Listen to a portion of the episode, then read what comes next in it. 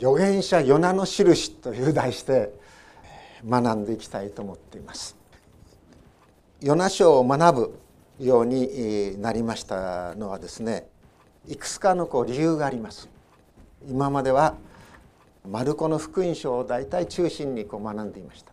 しかし先立ちゆく復活の死ということでマルコの福音書の16章のところを学び終えてでさてそれからどこに行こうかとこう思い巡らしておりました一つ私に問いかけてくるようなそういうあの書物がありましたでそれはこのマックス・ピカートというですねスイスに在住してスイスで亡くなるんですがドイツのですねクリスチャンのおじさんがかなり哲学的なそういう書物をこう書いているんですね。沈黙とかですね。人の顔とかですね。でそういうピカートが書いた本で「神よりの闘争」という本があるんです。そんなに熱くないんですがこの本なんですが。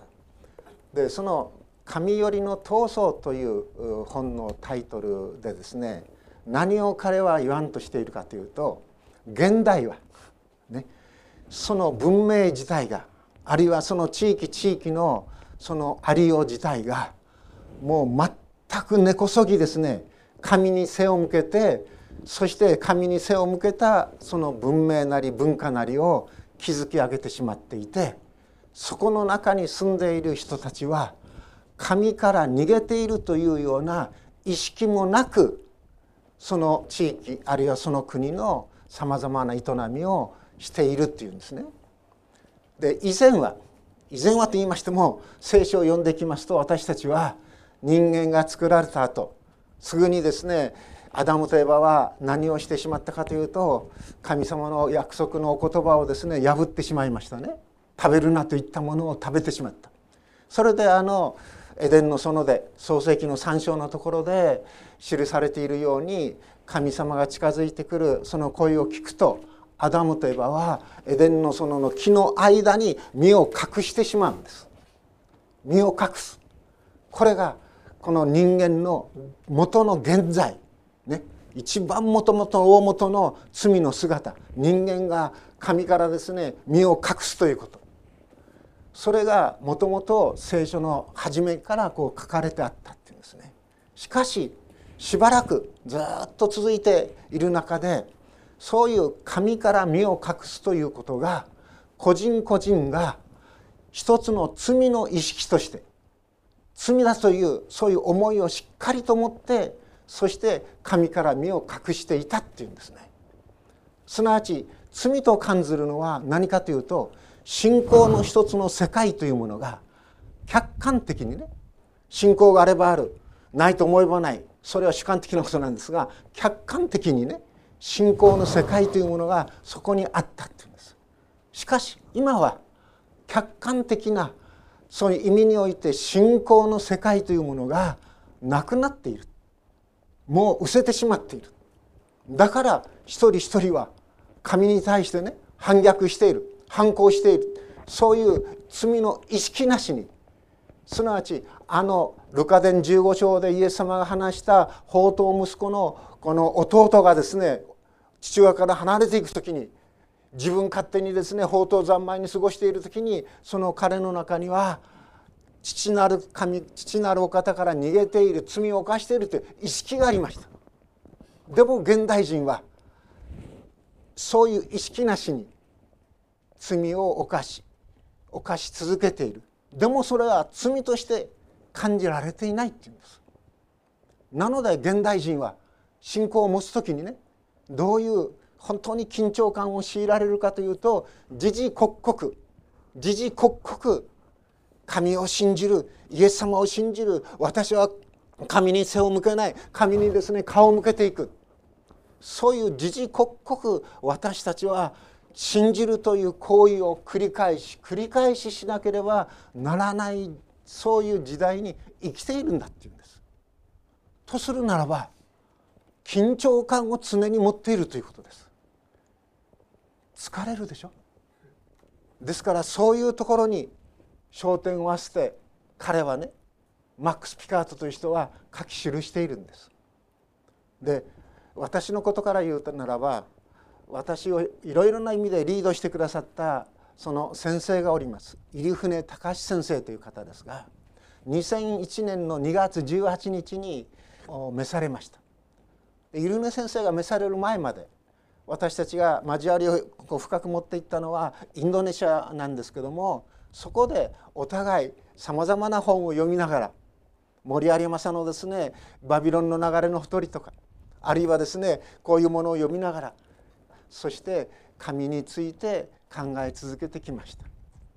でもその入船先生が召されてしまってからはそういう同じテーマでね話し合う人がなかなか生まれなかったんです。でもつい最近福音中の教育者の総会に行った時にある私より3つぐらいの先輩の先生と話しました。そしたら彼はやはりドイツ文学をこの専攻していて「あピカートですか？大学で学びました」ということをごじっておられたんですね。ですからあ福音中のその中にねこういう先生がまたおられていろいろ話し合うことができるんだなというようなことを考えました。その時に逃走する逃げる神の御顔を避けていくそれを思い巡らしていた時に聖書の中で浮かんだ人物が預言者ヨナでしたああヨナは神の御顔を避けてね神様が行けと言われたニネベの地に行かないでむしろ帰ってニネベよりはるかこの西の果ての方のタルシシに向かって行ってしまった。そして船に乗って大嵐にあってそして大嵐の中からですねヨナはですね海に投げ込まれてそして海の中でですねもうヨナはですね絶対絶命と追われている中で大きな魚がヨナをこう飲み込みましたね。そして大きな魚の中でヨナはですねある意味では悔い改めの祈りをするわけです。そして大きな魚はこの3日後にはですねニネベの町に行く近く今で言うならシリアの港になると思うんですけどもアンテオキアという近くの道だ、港だと思うんですけどそこからに吐き出されてそしてニネベの町に行くわけです。そして3日三晩いや生き巡るのにですね3日かかるほどの大きな町だった。そこで40日するとニネベは滅びるということを叫び続けました。そうしましたらニネベの町の人は王から小じに至るまで全て悪いこと暴虐なことをやめてですねそして夫に反省の色をそこに表してそして祈り求めていったわけですよね。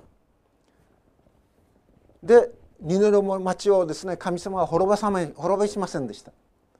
でもヨナはこの町がどうなるかと思ってですね町の東にですね仮小屋を建てます。そしてそこで何が起こるのかをですね観察します。でも何事も起こりません。でその時暑さがですねそのニネベの町をですねこの照りつけます。ニネベの町というのは今で言うとイラクのモスールです。モスールという町はイラク一番大きな町がですねバグダッドですね。そして北方にモスールという大きな町があります。そこにはモスール大学という立派な図書館を持った大学もありましたでもそこをテロ集団のイスラミックステイツが首都と定めて3年猶予ですねそこからあらん限りのテロをですね行うように若者たちをですね先導してしまうわけでしょ。でもついようやくそのモスールの町が陥落しました。陥落したモスールの町の残骸をですね新聞などで見ると本当に目を覆うようなそういう状況ですよね。そのモスールの近郊がニネベなんです。ニネベの町だったんですね。地図に寝てるんですけどもあまりにも小さいのでちょっとお見せすることはできないんですがそのニネベの町に行くように言うんですね神は。さあニネベの町はですねイスラエルにとってある意味ではアッシュリア帝国の首都でしょ？違法の町ですよね。その町の力が弱まりその町が滅びることはイスラエルにとってですねさらに国家のですね安泰がですね確かなものになるそういう状況だったんです。行きたくないのにですね神様は不思議なことを起こしてそしてクジラのまああれクジラなんですね。なぜか分かりますか？クジラにはね胃がないんです。腸だけなんです。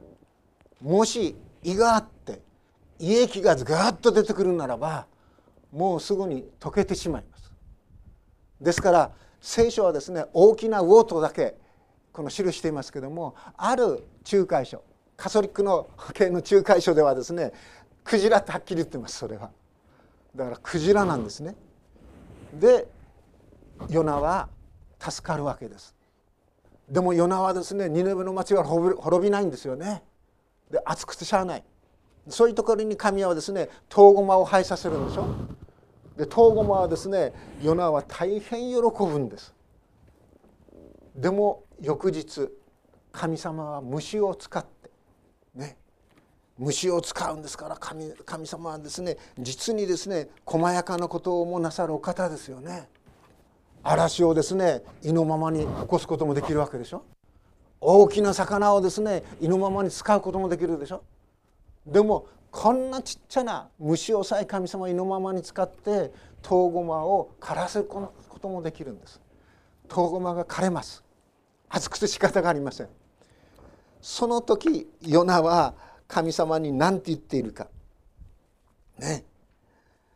私は生きているより死んだ方がましだって言うんです。これはねヨナのまさしくまだ出来上がっていない人間性。まるで子供がだだをこねているようなもんですね。で神はヨナに言うわけです。この統合の間のためにあなたは当然のことのように怒るのか。ヨナは言った。私が死ぬほど怒るのは当然のことです。主は仰せられた。あなたは自分で骨折らず育てもせず一夜で生え一夜で滅びたこの遠駒を惜しんでいる。まして私はこの大きな町ニネベを惜しまないでいられようか。そこには右も左もわきまえない12万以上の人間と数多くの家畜とがいるではないかというんですね。すなわちヨナを通して神は何をイスラエルの人々に教えようとしていたかというならばあの敵である二度目の町の人々が救われることを神は望んでおられてその12万以上のですね人と家畜とをですね神は惜しまれてそして神のしもべ預言者ヨナをニネベに使わしたんだということなんです。ですからイスラエルの国の人々よあなた方だけが神の民なのではない。神はですねあなた方が違法人と呼びあなた方犬や猫のようにですね人間扱いしないようなそういう周囲の国々の人をさえ神はその命を惜しんでいるんだ。慈しんでいるんだ。慈しみ深い方なのだということをイエス様が来られる700年も前に74050年も前に神はもう預言者ヨナの生涯を通してイスラエルの人々に語りかけ続けておられたということなんですね。そのことを私たちはヨナ書から学んでいきたいとこう思っているんです。ただそれですともうそこで終わりですね。でも預言者ヨナのこの一章一節一節をですね読み進めていく時に実にさまざまなことをこの学ばされる学ぶことができることを教えられ続けております。まず一章の一節の方からいきます。阿弥陀の子ヨナに次のような主の言葉があったっていうんですね。阿弥陀の子ヨナに次のような主の言葉があった。立ってあの大きな町ニネベに行きこれに向かって叫べ彼らの悪が私の前に登ってきたからだ。しかしヨナは主の御顔を避けたタルシへ逃れようとしたっていうんですね。阿弥陀の子ヨナに主の言葉があったっていうんです。で先ほどマタイの福音書の12章の38節から41節読んでいただきました。その時イエス様は不思議なことを言われましたね。悪い勧誘の時代は印を求めるっていうんです。しかしこの時代は預言者ヨナの印のほか印は与えられませんと言ったんです。ヨナが三日三晩大魚の魚の鼻の中にいたように人の子も三日三晩血の中にいますって言うんです。もう皆さん分かりますよね。でもその後イエス様はこう言うんですね。ここにヨナよりも勝ったものがいるんだって言うんです。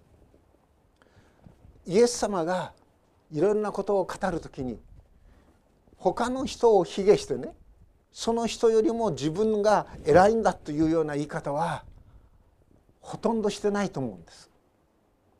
私たちの間ではそういう言い方があるでしょ。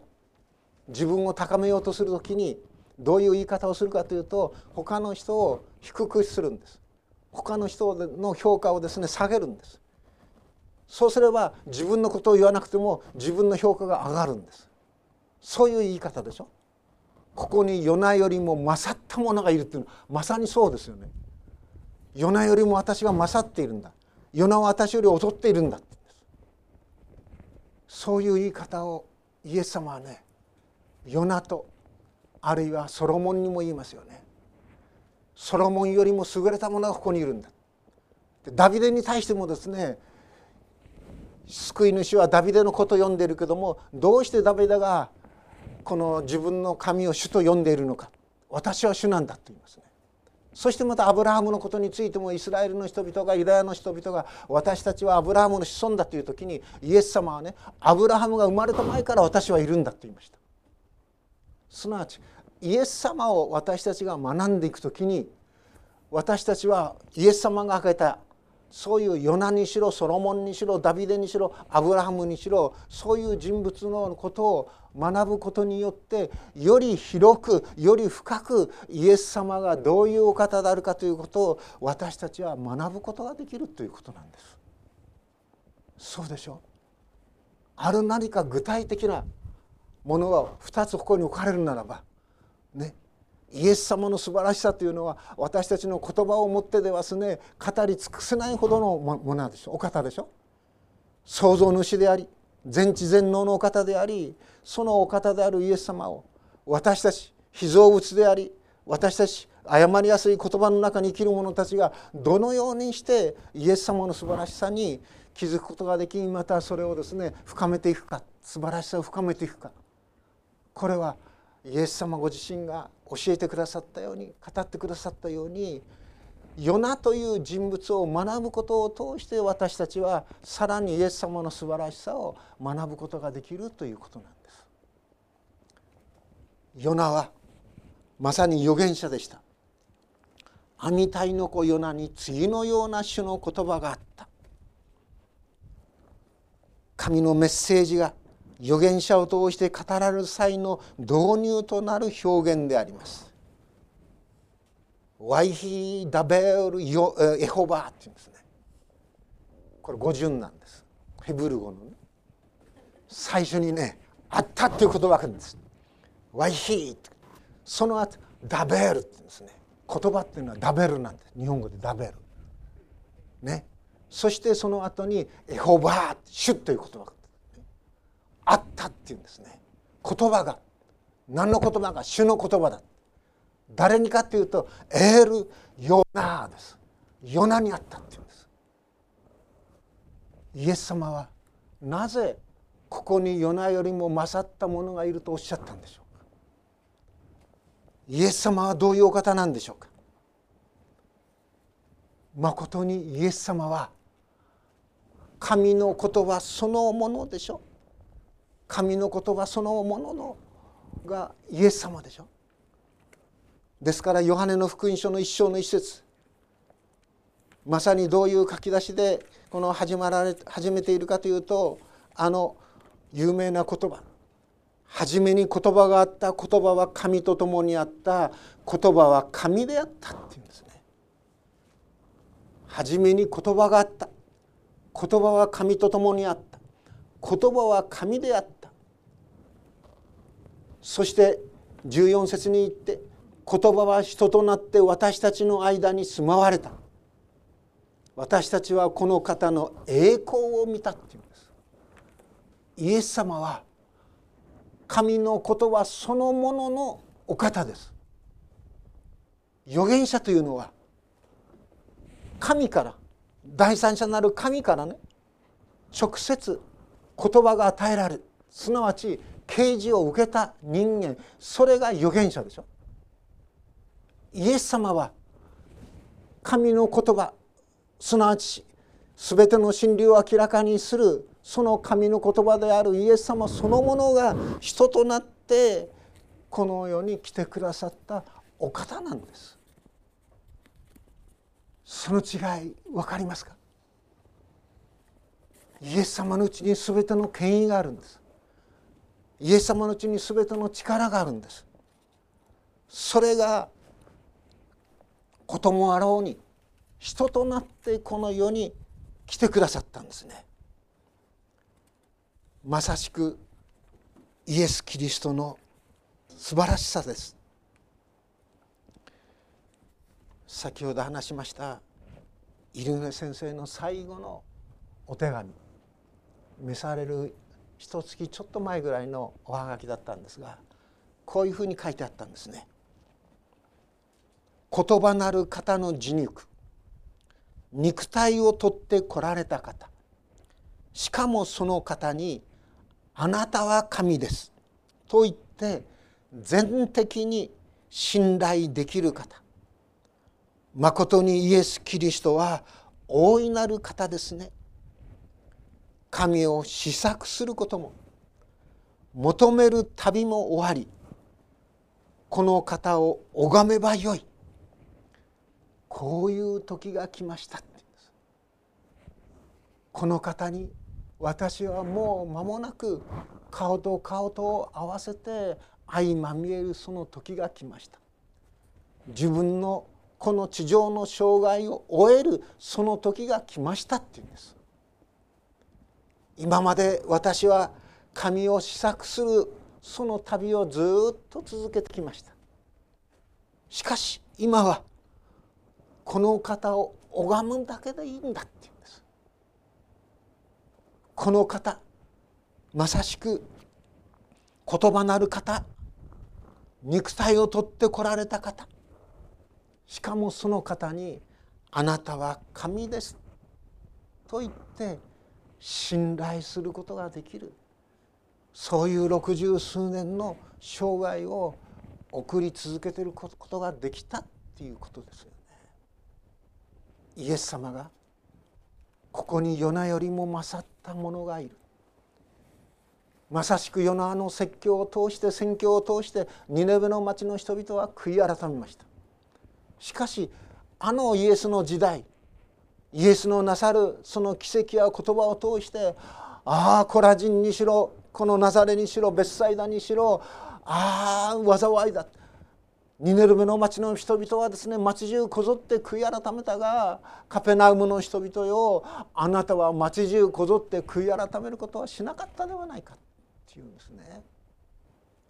まさに私たちは言葉なる方のそのお言葉によって己を照らし出され己を本当に救われそのお方のその飼い名にねそのお方の飼い名に抱かれているものであります。そして立ってあの大きな町ニネベに行きこれに向かって叫べと言われている方です。私たちにとってのニネベは何なんでしょうか。私たちにとって行きたくない町出かけて行きたくない人。交わりを持ちたくない人物。それは誰なんでしょうか？神は私たち一人一人にねある意味では私たちの荷には負えない使命を与えているかもしれない。私たちにとってのニネベ敵。それは私たちの隣人かもしれないですよ。私たちの妻かもしれない。夫かもしれないんです。そこに神は光を投げかけようというんですね。使えよというんです。そのために祈れというんです。ヨナは神を知らないわけでありませんでしたよね。神が慈しみ深いから私が言って叫ばなくてもニネベの町の人を救うだろう。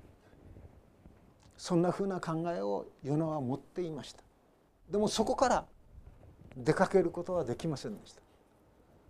でも私たちはね神から言われる時に逃げ場隠れ場をいろいろ作ってしまうんです。どこに私たちの隠れ場があるあるでしょうか。どこが私たちの隠れ場でしょうか？海の果てでしょうか？天の果てでしょうか？地の底でしょうか？アウグスチニスという人はこう言っているんですね。神の顔を逃れてどこへ行こうとするのか？己が逃亡の場所を探し求めるかのごとくあちらへこちらへと自分を向けようとする。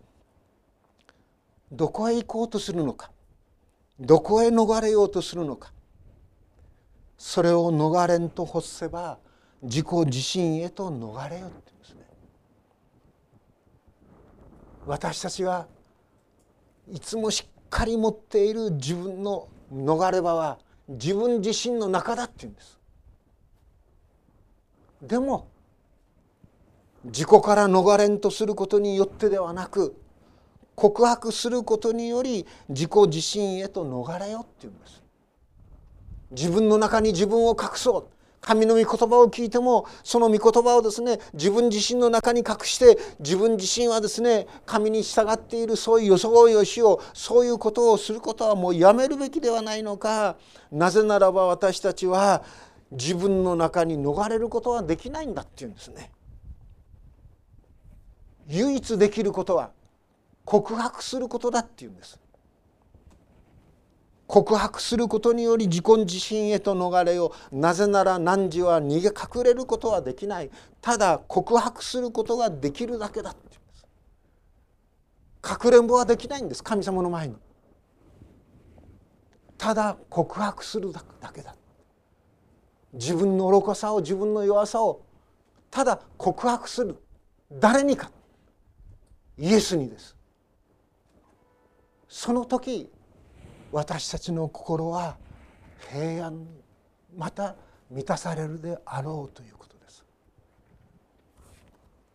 まさしくヨナ書はヨナ書全体を通して私たちにね神の前に己を隠すことはやめよう。告白してそして神の大いなる許しの中に生きよと言っている書物ではないでしょうか。次回は神の顔を逃れてということでこれと関連して詩編の139編を学んでいきたいと思っています。祈ります。天の父なる神様まことに私たちはあなたのお言葉を聞きあなたのお言葉に照らされながらもでも自分自身の中にある弱さ愚かさそれらのゆえにあなたの御顔を避けて自分自身のその一番深いところに隠れようとする愚かなものです。